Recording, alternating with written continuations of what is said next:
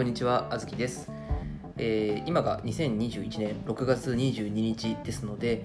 え1週空きました、えーので、6月6日から6月20日の間のネタバレ感想をしていきます。えーとですね、まあ、いろいろ、ちょっと仕事が立て込んでおりまして、1週間、えー、空きて、空いて、まあ、2週間ぶり、ん ?2 週間ぶりですかね。っていうところで、ちょっと今日は喋っていきたいと思います。それで、まあ、まずはちょっと、うん今週はオールナイトニッポンが、えースペシャルウィークだったんですけれど、まあ、すごく面白かったんですよね。で、これはまた後で機会があれば喋りたいんですけど、やっぱりなんだろうな、うん、やっぱマジカルラブリーのオールナイトニッポンが来るぐらい面白くて、そうなんですよね、厚切りジェイソン会ね、やっぱ伏線も含めて、いや、すげえ伏線というかね、前の積み重ねも振りも含めて、いや、すごい面白かったですね。で、オードリーの「オールナイトニッポン」もえっと春日さんの奥さんの久美さんが出た回でいやめちゃくちゃ面白かったですね。なのでまだ聞ける方はぜひ聞いてみてください。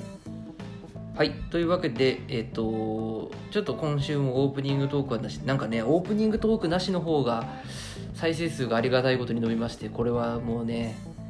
自分のトークをねどうにか磨きながらねこう頑張っていきたいとは思っているんですけれども。まあ、えー、とまず今週ちょっと喋ることが長くなってしまうのでネタバレ感想感想の方に行かせていただきたいと思います。で、えー、とまず音楽なんですけど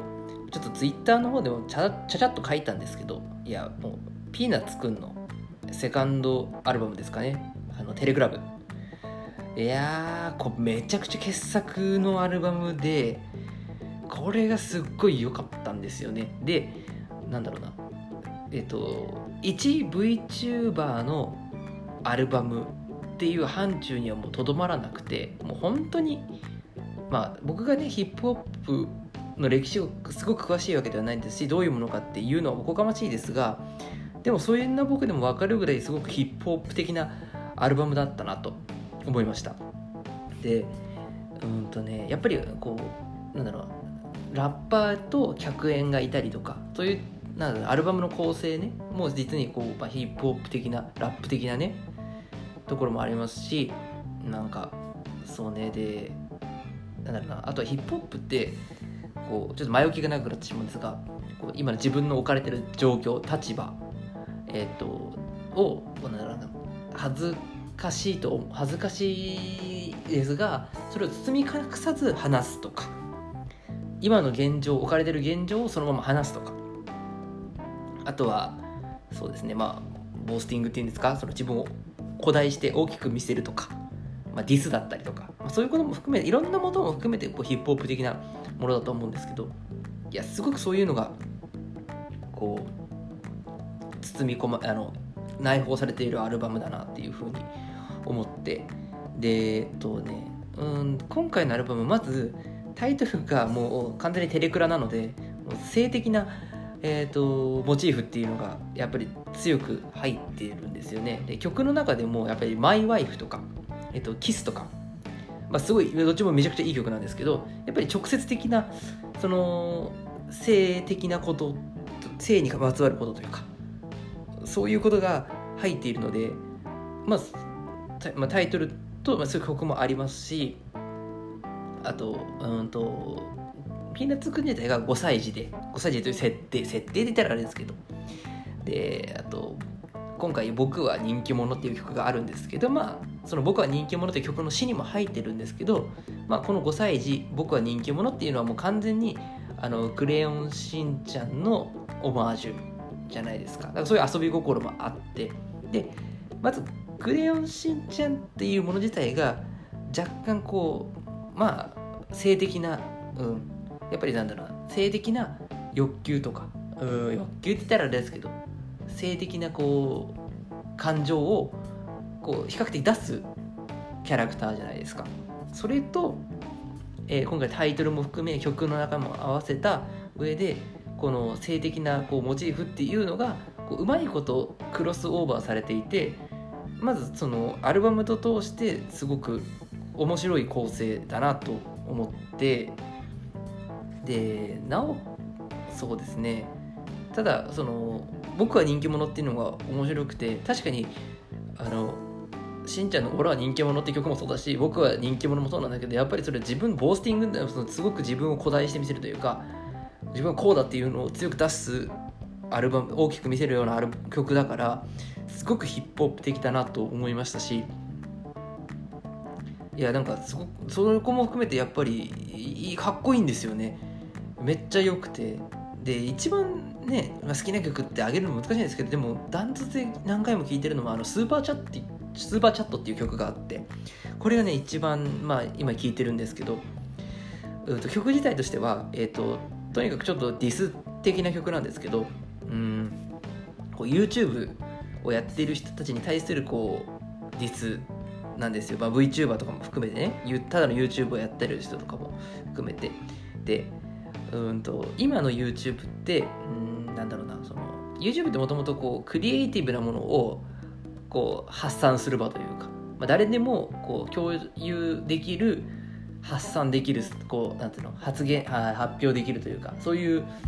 えーと、場所だったんだけど今こうスーパーチャットとかそういうまあなんだろうな結構お金を稼げるシステムっていうのが確立されてきてなんだろうなクリエイティブなものじゃなくてもうビジネスになっちゃってるんじゃないのっていうようなことをこう言ってるんですよね。だけでうんそうそれをずらっと言ってるんですけどやっぱりそのピーナツくんも個人の VTuber としてやっていて、えーと、やっぱりそこも含めてこうピーナッツくんにしかやっぱ書けないうん説得力ですよねその確かに同じようなことはもしかしたら違う、えーと、業界の人とか違う分野の人は言えるのかもしれないですけどやっぱりその実際 VTuber としてある程度こう知名度があってっていうところの、えー、ピーナッツくんが言うからこそ説得力があって。でもっと言うとこの曲自体こう稼稼ぐことってどうなのって言うんだけどなんかここもヒップホップっぽいなって思うのがでもまあ金がなくてもいいよっていうようなことじゃなくて自分もやっぱりその稼ぎたいっていう気持ちはあるよっていうことも歌詞にさらっと入ってるんですよ。でこれってやっぱり紛れもない本心であってでそのやっぱりその部分まであのただただディスで終わるんじゃなくてそこもひっくるめて今の気持ちをこう歌うっていうのがすごくこう実にヒップホップらしいなって個人的には思ったのでいやすげえいい曲だいい曲とかかっこいい曲だなと思いましたね。いやだからその最初にあげたんですけどその My Wife だったりキスだったりとかあとは今回のスーパーチャットだったりとかうんともう全編通して基本的にめちゃくちゃかっこいい曲しかないので通して聴くとすごい最高のアルバムです。あのグミ超うめみたいななんだろうなちょっとトリップしてるみたいなうんちょっとまあふざけたというかまあそういう楽しい楽しい感じというかの曲も、えー、入ってるのであの聞き応えはもともとのピーナッツくんのスタンスも当然入ってるしなおかつ、えっと、ヒップホップ的な要素をガツンと入れてる、まあ、入れてるアルバムなのですごく聴いてて楽しかったです。し今も楽しく聴いてますのでぜひ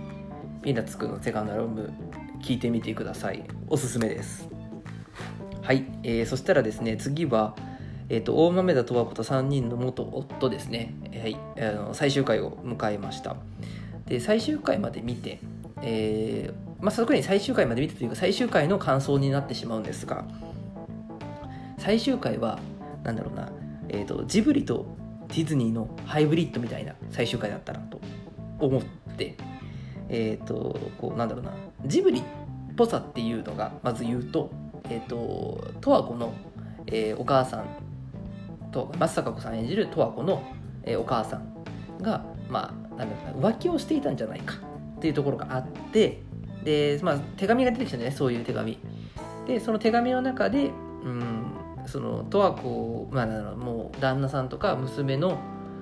こととかにも縛られず自由になりたいみたいなこう文章を十和子が見てしまうんですよね。でまあこのその後にこうちょっと,、えーと、娘とのか、えーと、娘の娘のあの十和子の娘の歌とちょっといざこざと言いますか。なまあいざこざっていうのはこう歌と,、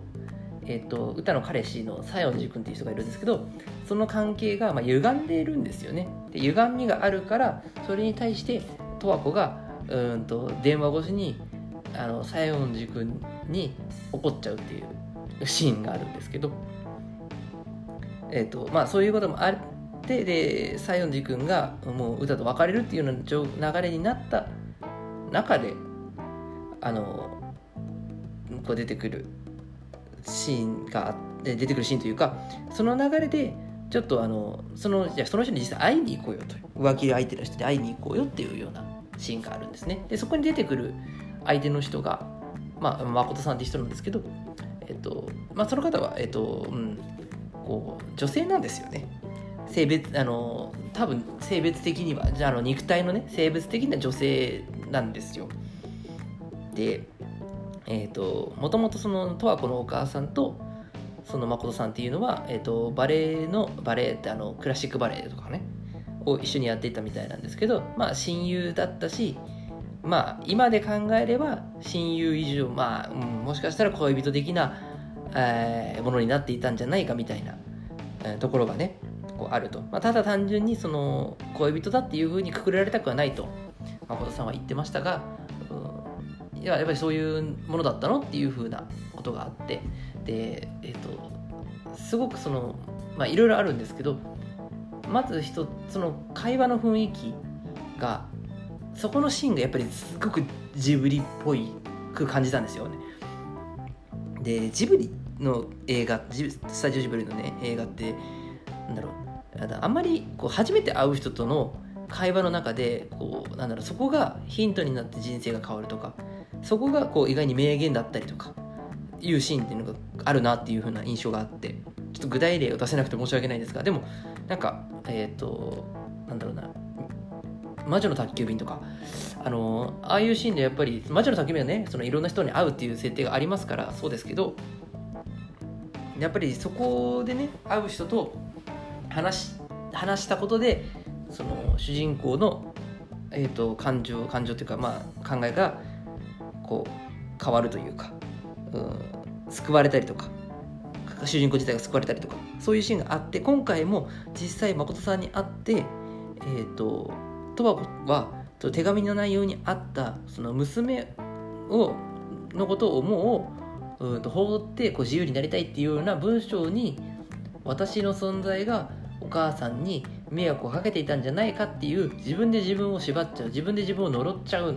てるんですよねそこで。だけど誠さんがそんなことはないよって旦那さんも愛してたし娘のことも愛していたよっていうことで十和子の呪いがちゃんと晴れるんですよ。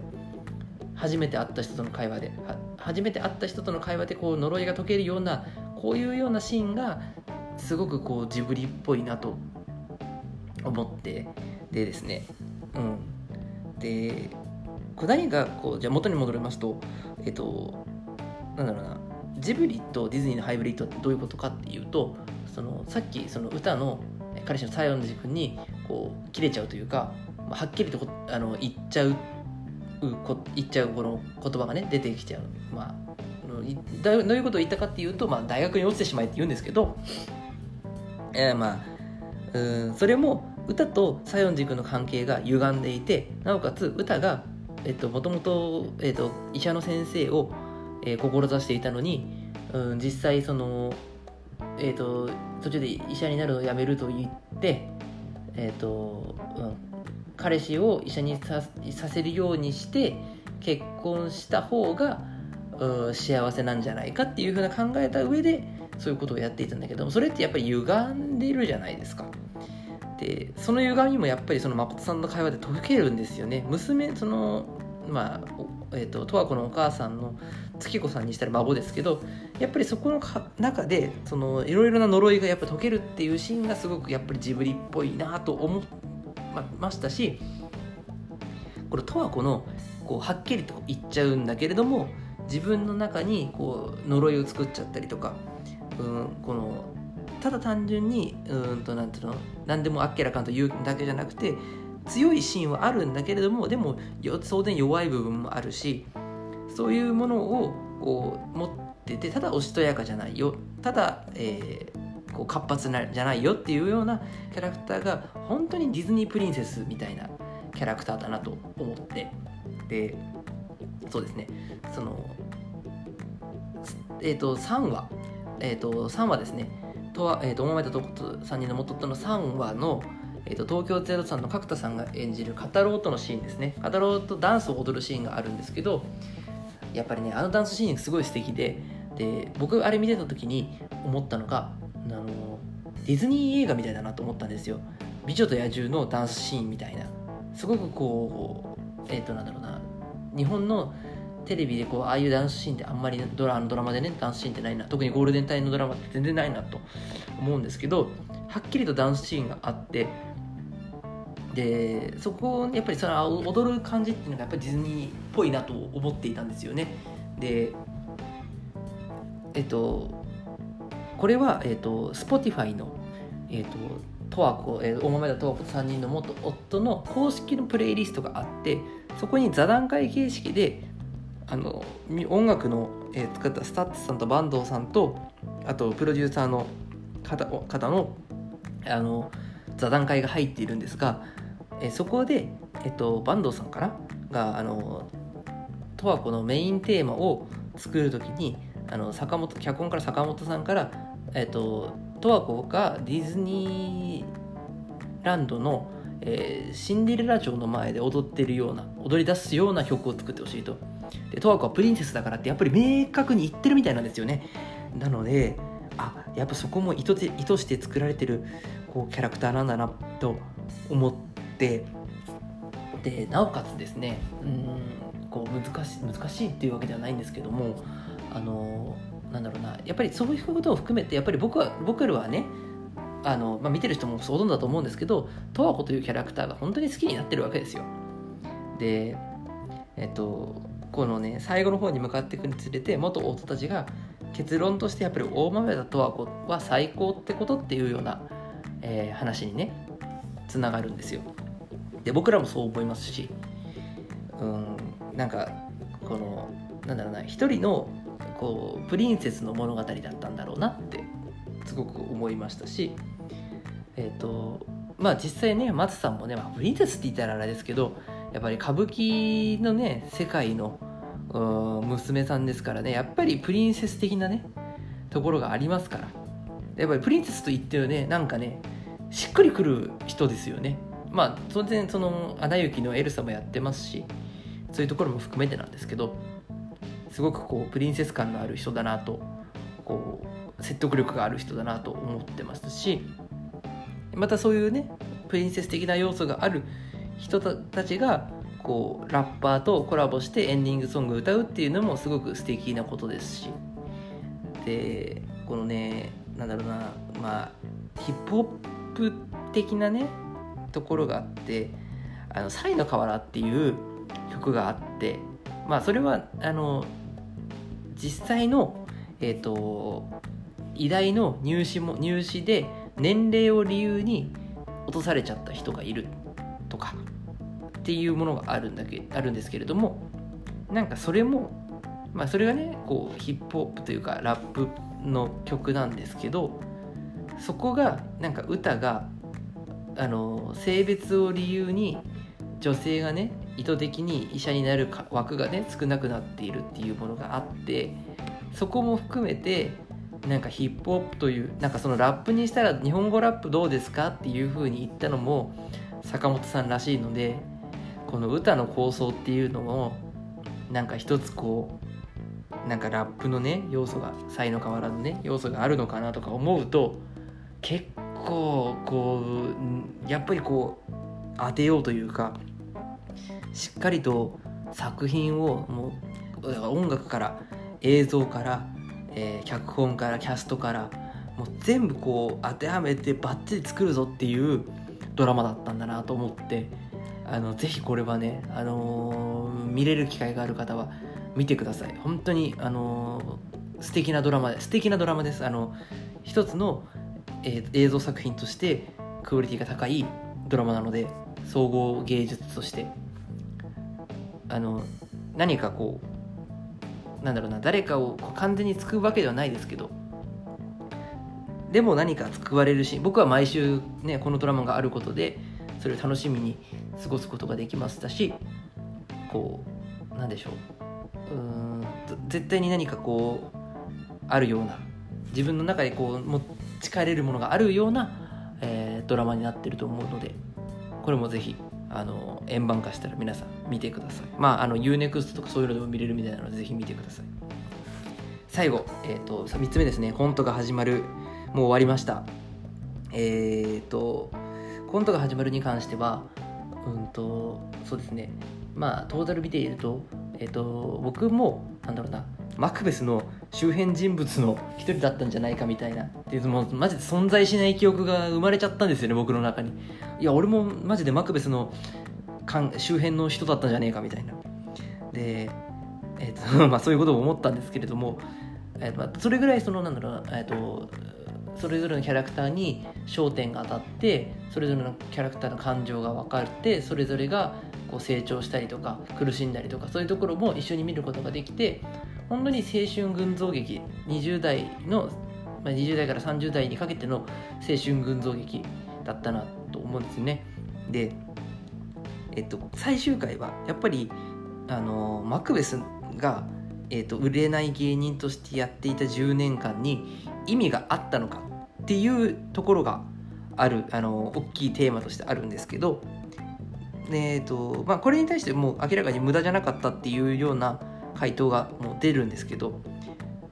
こう個人的にねこう見てて思ったのがやっぱりこう無駄じゃなかったからこそこう最後のライブをやるんですけども最後の単独ライブに、えっと少ないけどファンの人たちが来てくれてでその中のには最初の単独のライブに呼びに来てくれた人たちも来ていると。これはやっぱりこのマクベスの10マクベスが10年間こうブレずにやり続けた結果だと思いますしそれがもう明確に出てるシーンだと思いますし、えっと、なおかつちゃんとマクベスがいたことで救われてるキャラクターっていうのが中浜さんなんですよ、まあ、分かりやすくやってますけど。でこの中浜さんあの有村架純さん演じるね中浜里穂子さん。がねあのなんだろうな。どん底まで落ちちゃってるんですよね。どん底から落ちまで落ちてる時えーとね、これはちょっと話がまたブレてしまうんですけど僕はあの佐久間信之の「オールナイトニッポンゼロ佐久間さんの「オールナイトニッポンゼロ聞いてるのでこの佐久間さんが言ってることとかにすごく感銘を受けてしまうわけなんですけどあの佐久間さんが、えーと、バラあのエンタメっていうのは本当にどん底に落ちてる時には何の役にも立たないと。ただあのそのどん底から起き上がる時ちょっと前に進もうとする時エンタメっていうのは背中を押してくれたりとか支えになってくれるっていうようなことをおっしゃっていて。でまさに中浜さんっていうのがその最大のもので一番どん底じゃなくて一番どん底の時にマク,、えーと、マクベスあの自分が働いているところの、えーと、ファミレスに、えーと、マクベスの3人が来てそこでマクベスに興味を持ってマクベスの大ファンになるんですけどその時この、えー、とバイトあの一番ひどい状態で仕事を辞めてあのもうなんだ廃人に近い廃人に近いじゃないともう限界を迎えちゃってたところからやようやくバイトができるようになってえっ、ー、とこれからどうするとかなんだろうな。あのまあそれは前のね回でもあったんですけどこの自分のね、えーと、感情がねこうぶれてしまっている時にマクベスが、えーといたから頑張れたというところがあって本当にこのエンターテインメントをお笑いというコントというエンターテインメントをえーと、なんだ続けたマクベスが救った、えー、一人だった一人でしたしいやなんだろうな、うん、やっぱりその人の人生を変えられるっていうエンタメ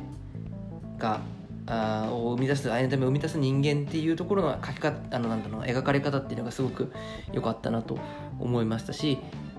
あとねなんだろうなやっぱり中浜里子さんあの有村架純さん演じるね中浜さんとあの菅田将暉さん演じるこう春とかがあのキスしたりとかさ付き合ったりとかがなくて本当に良かったなと思ってなんかそれやったらマジでダサいドラマだなと思っちゃった。最後の最後でそれやっちゃうかと思ったんだけどもう中浜さんがねあくまで最後までただのマクベスの大ファンであり続けた。なんだろうな。えっ、とねこう一人だけやっぱりあの身内にならなかったんですよね。えっ、と仲間さんのこの妹の紬もマクベスのメンバーに近い、まあ、最最終最後ねあの公演の手伝いをしてましたしあの俊太かと付き合ってますし。でえっ、と夏美か。吉根京子さん演じる夏美もあの最初からマクベスの、まあ、身内の人間に近いですからやっぱり出てくるヒロインヒロインズというか女性キャストの中でもやっぱり一つ外側にいましたし最後まで外側に居続けたっていうのはえすごいなんだろうなやっぱり素敵な書き方。やっぱそれがやることによってやっぱチープにならないいいドラマだなと思わされる演出ですよね。演出というか脚本ですよね。でえーと、最後、まあ、このね今度始まる最後は、まあ、マクベスが解散して、えーと、それぞれがねそれぞれの道に3ヶ月後どういうふうな、えー、ことをしているかっていうようなシーンが描かれるんですけども、えーと、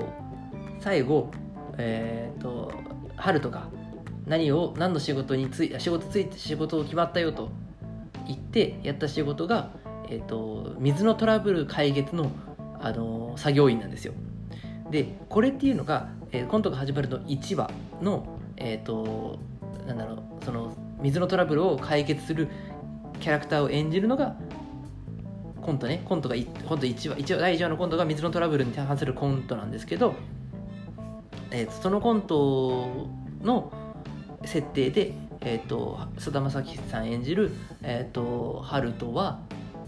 あの水のトラブルを解決する人の役を演じてるんですよ。でその人がマクベス解散して3ヶ月後はじめ、えーと、ついた仕事が水のトラブルだったっていうところでその物語がやっぱりなんだろうなコントから始まってるんだけど現実につながっていってなおかつ現実も人生もコントだっていうオチにつながっててうわすごく綺麗だなと思っていやすごい思いました。そこはすごい綺麗だなと思いましたし。でやっぱりその第1話のコントっていうのが、えーと、水のトラブルのコントは、えーと、モチーフが、えー、中浜さんと出会ったことによってできたコントなのでやっぱりそこも全部が全部こうつながっていくっていうやっぱりすごくなんだろうな素敵な円環がこう生まれてるなっていうふうに思いましたしまたそこで佐久間さんのね言葉を引用してしまうんですけどもうんと、お笑いのいいところっていうのは悲しい気持ちとか辛かった経験とかそういうものも、えっと、お笑いという形で消化できるてしまうんだ。それがお笑いのすごいことだっていうふうなことをおっしゃってるんですけどまさにそれでその最後えっ、ー、と、ハルトが、えっ、ー、と、まあ、なんでしょうね、何歳であれば、えっ、ー、と、28歳、まあ、30手前ぐらい、20後半ぐらいになって、ついた仕事が、えーと、コントの設定と同じような、えー、仕事だったっていうところも、まあ、なんだろうちょっと面白いポイントですしで今回その最終公演が始まる前にハルトのお兄ちゃんこのハルトのお兄ちゃんっていうのがえっ、ー、と何でしょうあのー、ですねごめんなさい言葉が出てこない。えっ、とちょっと落ち着きますね。えっ、とハルトのお兄ちゃんっていうのがあのちょっとなんだろうな悪徳商法に洗脳を受けてしまって、まあ、奇跡の水っていうあのものをこうなんだろうなこう友達にこう売ったりとかまあそういう詐欺まがいみたいなことをやってしま詐欺まがいというか、まあ、本当にあのお兄ちゃん洗脳されていてやってしまってじゃあその洗脳が解けた時にはもうなんていうの結婚もしてた結婚もして子供もいたんですけどもう、えーと、その奥さんのも離婚しましたし子供とも別居になってしまいましたし友達も誰もいなくなって結局実家に戻って引きこもってしまうっていうようなことがあったんですけどまあそのねあのお兄さんを救ったのもうんとまあ、マクベスというかハルトなんですけどもあのそのねお兄さんがえっと前洗脳された時にこれで売れろよって言って奇跡の水を持ってきたんですよ。でああこれはみたいなみんなでこのなんか奇跡の水あそういう商法にああみたいな感じのそのちょっとああやばいわみたいな空気が流れてたんですけど今回持ってきたのも水だったんですよ。だででも普通の水です。ミネラルウォーター持ってきて。だけどそれ重なるじゃないですか。ライブの前に水を持ってくるっていうところが。だけど前のがフリーになってるからやっぱりそれをお笑いで消化できてるんですよ。だからそういうところを見るとやっぱりそのお笑いというもののなんだろうなエンタメ性の高さ強さというかを感じましたしいやなんかねやっぱすごいうんすごく良かったんですよね。なのでそうなんです。コントが始まるっていうのはこう青春群像劇でありながらこうなんだろうなエンタメってどういうものなのとかお笑いってうーんなんだろうなどういうものなの？みたいなものがこうなんだろうなこう各所に散りばめられてて確かに主人公たちは売れない芸人でしたけどでもお笑い芸人だったんだっていうところのお笑いをやっていたんだっていうところの、えー意味意味がないわけじゃなくて完全に意味があるということをこう届けてくれてやっぱりキャラクターが好きでキャラクターがねそれぞれのキャラクターが好きになっちゃうから無駄じゃなかったよっていう風に見てて思いましたしやっぱり僕もねその存在しない記憶でねマクベスの周辺人物だったので ね,、えーとね存在しない記憶の中でねマクベスの周辺人物だったのでうんこうよかったよと。ああなるほどなるほどこういう風にあの次のステージに皆さん行ってしまうかみたいな気持ちでやっぱりなこういう群像劇みたいな青春群像劇みたいなを見るとそういう気持ちになりますしなおかつこのドラマっていうのが20代から30代ぐらいの、まあ、なんだろう男女の恋愛模様みたいなのも含めながら夢を追う青年たちのことも描きながら、えーと働くとはどういうことかとか自分の今の現状はとかそういうものをこう書いていたドラマなので自分がの年齢が近いこのタイミングで見れたドラマとしてはすごくなんかまたなんか見返したりとか心の中に残るドラマの一本になったんだなと思いました。こう見返すかどうかわからないけど映像作品として素晴らしいかどうかとかそういうことは抜きにしてただあのー本当に自分の中ではこう特別な作品になったなと。いや面白かったですね。なので今期はドラマはね2本毎週楽しみがあって火曜日と土曜日にあったので、えーそのドラマというところでもすごく楽しみなクールだったなと思いました。またねえっとこのあの夏からのねドラマもねなんか見て面白いのがあればね感想とかもね言っていきたいなと思っております。すいません、えー、大体ね30分ぐらいになりましたのでこれこれぐらいでおしまいにしたいと思います。次回は来週になるのか来月になるのか分かりませんがまた、えー聞いていただけるとありがたいです。ありがとうございました。あずきでございました。